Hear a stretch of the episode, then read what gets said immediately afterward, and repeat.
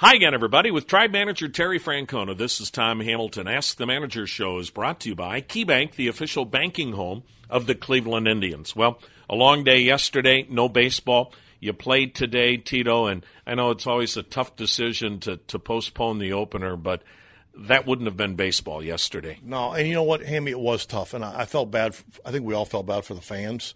Um, I, I hope that throughout all of it, they understand – that there is a respect there. Just it got to a point where that game was probably not going to be playable, and you know I probably erred in the morning of because I said we're going to play because I thought we were, but when it got wet.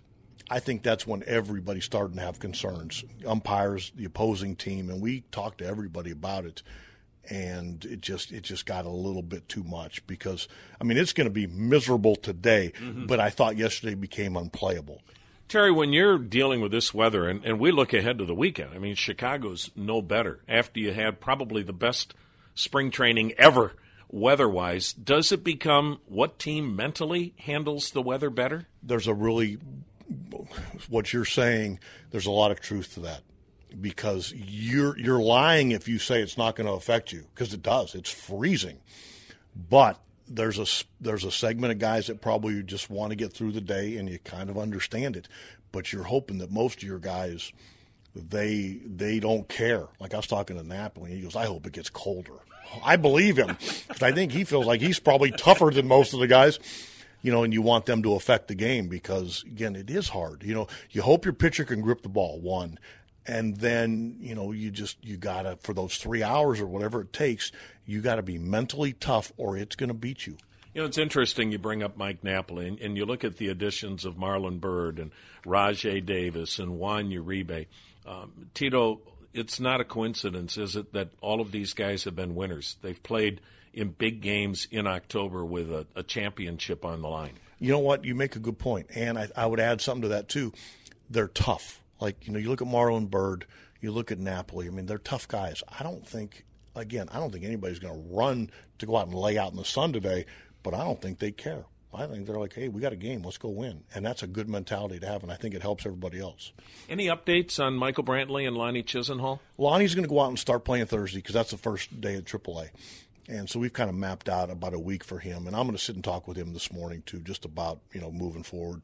With Brant, we want to get him where when he plays a game, he's ready to go and we don't have to back off. And I think he's still progressing to that. Um, I think he had so much, you know, he wanted to make opening day so bad and he pushed it. And then when it finally took a deep breath, we were like, okay, let's make sure when we come back this time that, you know, we, we can have a progression and not back him off. Boy, what a matchup today. Corey Kluber and David Price. Do you start wondering if David Price has a voodoo doll of you? because you had to deal with him when he was with Tampa. Then he gets traded to Detroit. And oh yeah, by the way, he's now with Boston we're playing them today. I know, I know. I've I've seen too much of him. Now the good news is though is I've seen a lot of Corey Kluber too, and he can hold his own with anybody, which is good. But David Price, there's a reason they went and got him, and it's to pitch the opener, and it's to pitch in the playoffs if they get there. Because again, they paid him a lot of money, but if you're going to give somebody money, it's hard to find a, somebody better.